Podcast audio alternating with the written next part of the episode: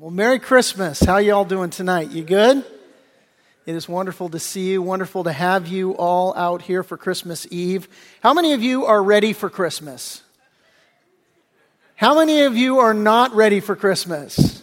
Well, it's here, baby. So, you know, there you go. How many of you think you have the perfect gift this Christmas? How many, how many have the perfect gift? How many of you are kind of hoping you have the perfect gift, but you're really not sure? Yeah. right on. You know, I, I heard husband and wife, they, they went shopping in the mall. Um, and I, have you been down to the mall in Temecula? Oh my God. Like, I, I, went down there this morning. If it were possible, I think you could lose your salvation just going down to the mall in Temecula. It is ridiculous. But uh, this, this husband, this wife, they, they went to the mall for, for Christmas shopping, and it, it was pretty crazy. Um, and, uh, and they got separated, and the wife was kind of more than a little irritated with her husband because they had a lot of work to do, and somehow conveniently he was missing in action. So she called him on a cell phone. She's like, Where are you? He says, Baby, listen. He says, You know, remember when we were first married, and, and, and I took you to that jewelry store here in this mall, and remember, remember that, that diamond necklace that you saw? And I and and it, you just loved it. And he said, and and I, I, just for the life of me, I wanted to give it to you, but I couldn't give it to you. And and and I vowed on that day that I was going to scrimp and save, and that someday we were going to be in a place where I could afford to to buy you that diamond necklace. Do you, you remember that day? Do you remember that that that jewelry store, sweetheart? And, and her heart began to flutter and a tear started to fall down her cheek. And she said, yeah, sweetie, I remember. He said, Well, I'm in the gun shop next to that. he was not getting the perfect gift, I'm thinking. Well, I want to talk to you tonight about three things that make Jesus Christ the perfect gift.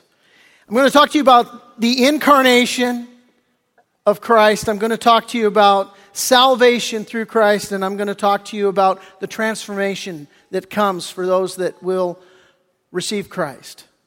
Now, first of all, we start with the incarnation of Christ. And when I talk about incarnation, I'm not talking about reincarnation.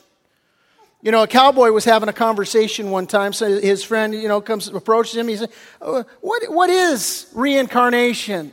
Cowboy asked his friend. Well, it starts, as old pal told him, when your life comes to an end. They wash your face, they comb your hair, they clean your fingernails, and then they put you in a padded box away from life's travails. Now, the box in you goes into a hole that's been dug in the ground, and reincarnation starts in once you're planted neath that mound. Them clods melt down, just like the box, and you who are inside, and, and that's when you begin your transformation ride. And in a while, the grass will grow upon your rendered mound until someday, upon that spot, a lonely flower is found. Then a horse might wander by and graze upon the flower that once was you. Thus has begun your vegetative bower. Now, the flower that the horse done eat, along with the grass and feed, makes bone and fat and muscle essential to the steed. But there's a part that he can't use, and so it passes through, and there lies upon the ground this thing that once was you. Now, if perchance I, I should pass by and, and see this on the ground, I'll stop a while and I'll ponder at this object that I found. And I, I'll think about reincarnation and life and death and such, and I'll come away concluding, why, you ain't changed all that much. Now, that's reincarnation, and reincarnation is not true. It's not real, but I'll tell you what is real it's the incarnation of Jesus Christ. The word incarnation, it literally means embodied in flesh or taking on flesh, and this is precisely what Jesus Christ did. God took on flesh in the person of Jesus Christ. John chapter 1 tells us, In the beginning was the Word, and the Word was with God, and the Word was God, and the Word became flesh and dwelt among us incarnation. And we beheld his glory, the glory as of the only begotten of the Father, full of grace and truth. I love the way the New Living Translation puts that verse. It says, So the Word became human and made his home among us. He was full of unfailing love and faithfulness, and we have seen his glory, the glory of the Father's one and only Son. Now, what's the reason for Jesus Christ's incarnation? This brings us to the second thing that makes Jesus Christ the perfect gift. Not just that he is God incarnate, God in the flesh. That's certainly the first reason why Jesus is the greatest gift. But the second reason that he's the perfect gift is summed up in one word, and that word is salvation. That word is salvation. See, the Bible says, All we, like sheep, have gone astray. We have turned everyone to his own way. And the Lord has laid on him, on Jesus Christ, the iniquity of us all. You see, all of us are sinners by nature and by choice. Sin is a, a, word that, that means to miss the mark. It's an archery term. You take an arrow out, what are you trying to do? You're trying to hit the bullseye. And, and what happens when you miss the bullseye? Well, you're a sinner. You've missed the mark. And therein, in the definition, it implies that you can miss without really wanting to. I mean, you try and, and hit the bullseye, that's what you're trying for. Nobody goes and shoots at a target and tries to miss. You know, some people are, are sort of like, you know, Charlie Brown. They, they, they shoot an arrow and then they walk up and they'll serve, put a bullseye around the arrow after they've shot it. Yeah, there it is, you know. But no, people don't want to miss the bullseye. They're trying to hit the bullseye. And so, so the, the, just the, the implication of a, of a sinner is that you can miss without really wanting to. And, and that describes the plight of mankind, that we have all missed the mark. The Bible says that we have all sinned and fall short of the glory of God, and the Bible says that the wages of sin is death. You do a job, pay me. You've earned wages. The Bible says that the wages that you've earned from living your life is death. Why? Well, because you're a sinner. You're a sinner by nature, and you're a sinner by choice. That's the bad news. The good news is that God loves you. And God does not want you to, to, to suffer death eternally. And so he sent his son, Jesus Christ, to, to rescue us, to redeem us. John 3:16, the most often quoted, most well-known verse in all of the Bible says God so loved the world that he gave his only begotten son that whomsoever would believe in him would not perish but have everlasting life. A lot of people relate to God as it, that He's angry. That, that, that God is an angry God up in heaven. He's like, he's like, you know, my next door neighbor growing up next door. He was just an angry man. He just wanted you to step on his lawn so he could come out and yell at you, you know? And a lot of people relate to God like, like my old next door neighbor.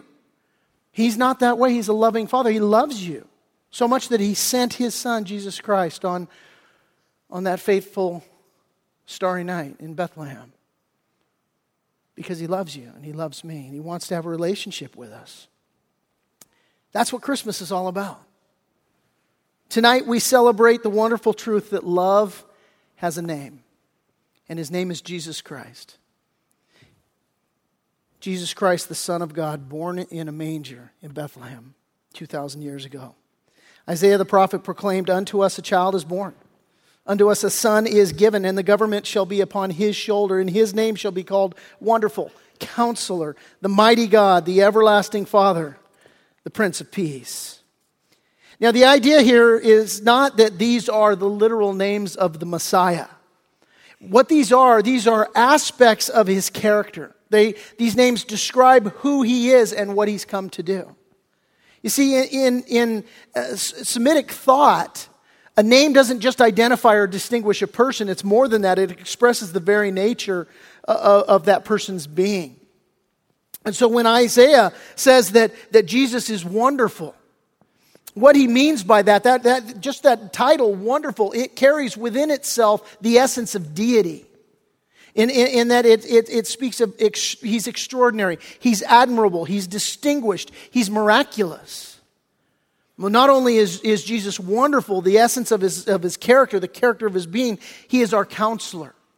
In other words, Jesus is the only one who's fit to guide your life. There are people that might give you counsel, that might give you advice, that might, you know, be, you know, that might share with you some words of wisdom. And they might be right from time to time. Even a broken clock is right twice a day. But Jesus is the wonderful counselor. He's the one who is the only one that's fit to guide your life and to help you with your problems. Jesus, the essence of his, of his character is that he's the mighty God. He holds the universe together. The Bible says that everything, can, that Jesus holds everything together. Everything consists in him. I mean, you take that thought that, that, that every molecule in your body is held together by Jesus Christ. That's what the Bible teaches. Scientists searching for the God particle. What is it that holds everything together? Because according to the law of physics, everything ought to just fly apart. What is it that holds everything together? Jesus holds everything together. And you think about that. Think about the Roman soldier nailing uh, a nail into the hand of the, of the one that holds everything together. The very molecules in that Roman soldier's body held together by the very hand of the one that he was nailing to the cross for your sins and for mine. He's a mighty God. He is our everlasting Father. And the idea here is that Jesus is the author and the source of all eternity. And He is the Prince of Peace. The idea is that He alone makes peace between God and man. See, the Bible says there is one God and one mediator between God and man, the man Jesus Christ, who gave himself a ransom for all to be testified in due time. And that word mediator, it literally means this it means one who intervenes between two to make or restore peace and friendship. One who intervenes between two to make or restore peace and friendship. And that's the thing, is that we as sinners have separated ourselves from God. And, and God does not want us to live in separation, and He understands that there needs to be a repair to the relationship, and the fracturing of our relationship is so severe and so deep and so beyond repair that He's the only one that can fix it. And so, God, because He loves us, God demonstrates, the Bible says, His own love towards us in this that while we are yet sinners, Christ Jesus died for us. And so that's what makes Jesus this wonderful gift. It's the reason we give gifts to one another because we have received such a great gift. The Bible says we love because He first loved us. And we demonstrate that love by giving gifts as a reflection of the gift that God has given to us in Jesus Christ. Because He loves you so much, He gives His Son to pay a debt that you owed that you could never repay. Is a beautiful gift. And the result is peace. He's come to give us peace. He is the Prince of Peace. I don't know if you guys have seen the new Star Wars movie. Anybody, anybody here seen that new Star Wars movie? Okay, yeah, so a lot of you. I haven't seen it yet. Uh, my wife has no desire to see it, but because she loves me, she told me she'd go with me to see it. So, so we're going to go see it. But um, tonight, we're going to, no, we're not. But at any rate, but we're going to go see it. Anyway, I understand Harrison Ford's making an appearance in, in, in, the movie. And, and eh, Harrison Ford, you know, obviously that movie made his career, that and Raiders of the Lost Ark and all. And they, he was being interviewed not too long ago, a while back. And the, the interviewer was talking to him. And in the course of the interview, Harrison Ford says, You know, you always want what you ain't got. And, and the interviewer's like, Harrison Ford, millionaire, movie star, what ain't you got? Peace. Do you have peace tonight? Because the Prince of Peace came as a little baby in Bethlehem. And he came from a God of love. And he's come to give you peace. And you can have peace tonight. God offers salvation to all who call upon his name. To all who invite Jesus Christ to be their Lord and Savior and surrender their life to him and to re- re- receive the free gift that God has given to us in, in the person and the work of Jesus Christ. And so tonight we celebrate the incarnation of Jesus Christ, that God became man and came to dwell amongst us. We celebrate the, the, the, the, salvation that we have available to us in Jesus Christ. But as we close tonight, I want to focus for a few minutes on the transformation of Jesus. You know, when we say that love has a name, when we sing that love has a name, We're not just talking about the name of Jesus. Certainly we are. He is wonderful, counselor, mighty God, everlasting Father. He is the Prince of Peace. Love has a name, and his name is Jesus Christ. But you know, when we sing about that, we're not, and we talk about that, we're not just talking about the name of Jesus, we're talking about your name as well. We're talking about your name and how it connects to Jesus Christ.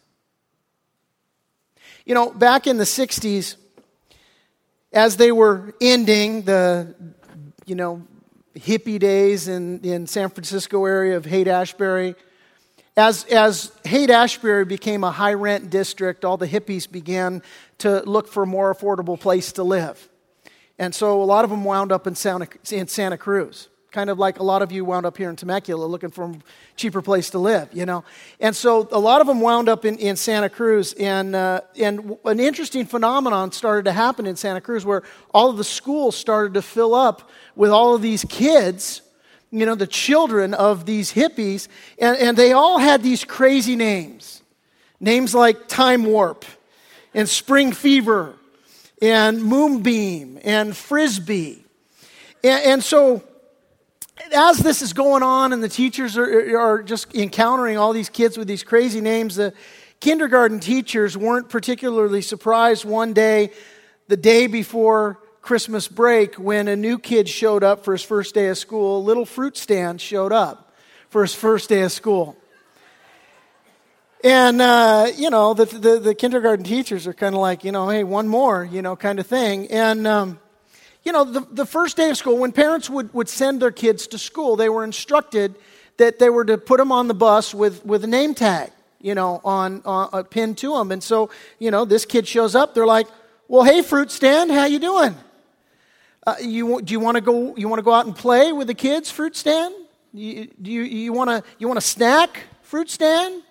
You want to play with the blocks, fruit stand, you know? And so this is kind of how it would go and, and all. And hesitantly, you know, fruit stand would accept. And by the end of the day, teachers were just as normal calling him fruit stand as they were the other kids in the class. It was, his name was just as normal as Jupiter and Rainbow and everybody else in the class.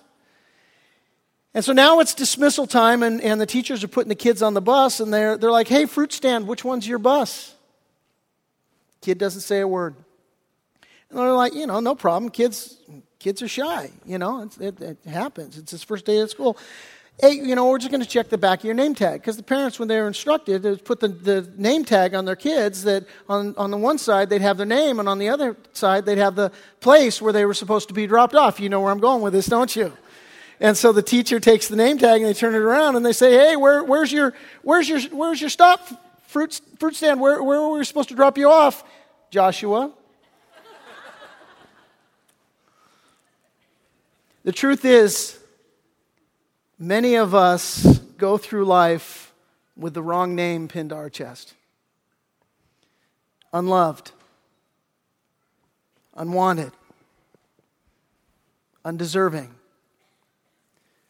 unworthy, checkered past, damaged goods.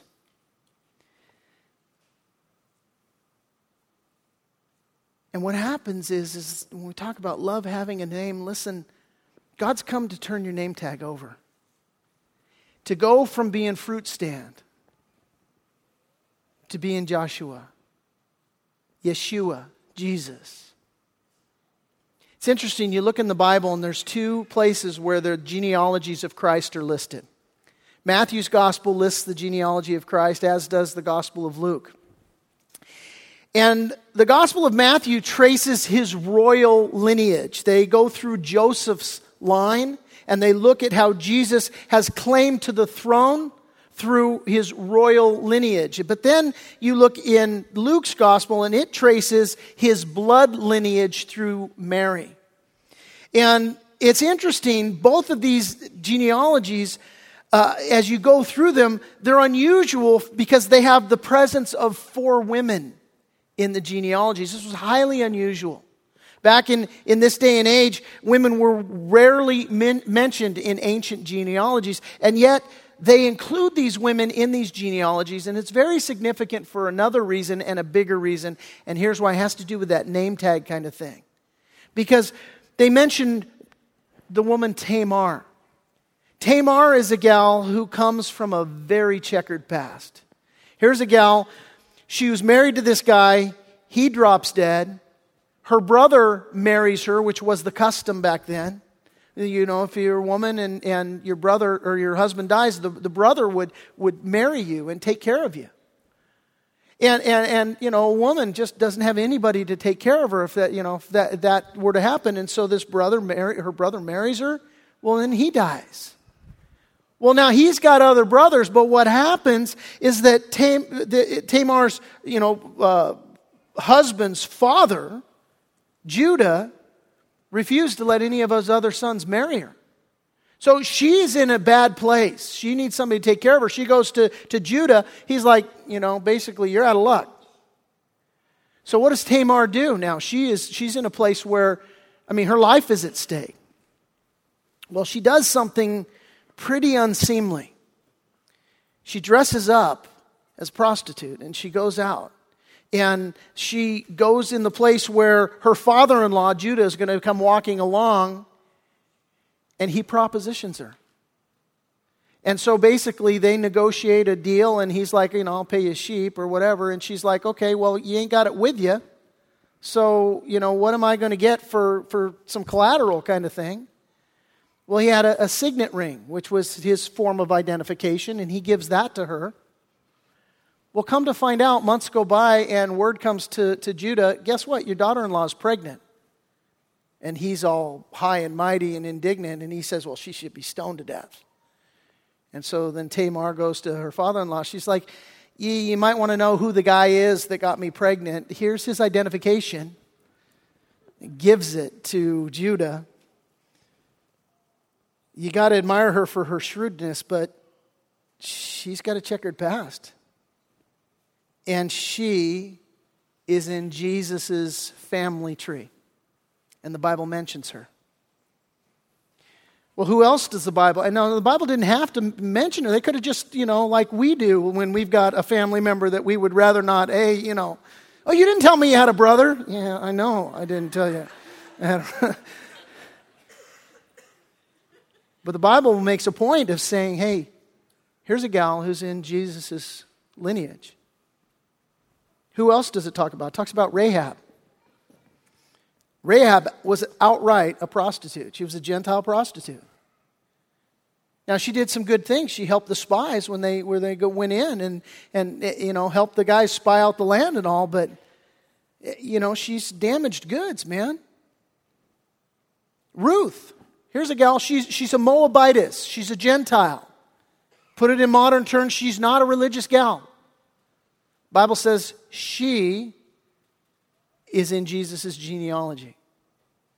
She's in his family tree. And finally, he mentions Bathsheba. Now, if you are attending here, you know on Sundays mornings we've been going through 1st and 2nd Samuel, and we just recently saw Bathsheba. Who is she? she she's an adulterous woman. Now, what's the point in mentioning all of this? Listen, what I, what I want you to understand when the Bible includes these names in Jesus' genealogy, it's not approving of their lifestyle. Here's what it is it's an example of God's saving grace. What it's an example of is that Jesus came to associate with sinners, not to become like them, but to save them. And, you know, maybe you're here and, you know, you're like, you have said in the past, I ain't going to go to church, man. I'm like, you know, it's too late for me, man. I go in there, a lightning bolt is going to hit, you know, kind of thing. Listen, let me tell you, if you're in the place where you say, hey, look, that's, that's not for me, I've done too much, I appreciate this whole religion thing, it's good for some people, but man, you don't know who I am, you don't know what I've done, you don't know about my past. Listen, here's what the Bible says the Bible says that the Lord is good, that He's ready to forgive, and He is abundant in mercy to all who call upon His name. And what does that word all mean? All means all. That's all it means. It means all. God loves you today. I want you to know that. I want you to know it's not an accident that you're here today. It's not an accident that we are celebrating Christmas together, and it's not an accident that I'm sharing with you that what Christmas is all about. Christmas is about this one thing God loves you, and He's made a way for you to have eternal life with Him. No matter who you are, no matter what you've done, God says, I want to rescue you. And listen, what happens when we do that? God gives us a new name. He gives us a new name. Here's what the Bible says it says, All who are victorious will become pillars in the temple of my God, and they will never have to leave it. And I will write on them the name of my God, and they will be citizens in the, in the city of my God, the new Jerusalem that comes down from heaven from my God, and I will also write on them my new name. God wants to write his name. He wants to, on you, he wants to turn your name tag over. And so tonight on Christmas Eve, 2015, I want to tell you God loves you. We're here to celebrate that, to worship him. And if you're here tonight and you've wandered from God, or if you're here tonight and you don't know if this is your last Christmas where you're going to spend eternity, I would tell you that you can spend eternity in heaven with a God who loves you so much that he gave his only begotten Son on that first Christmas back in Bethlehem 2,000 years ago so that you might live. He knows your name and he wants to give you a new name. Will you let him?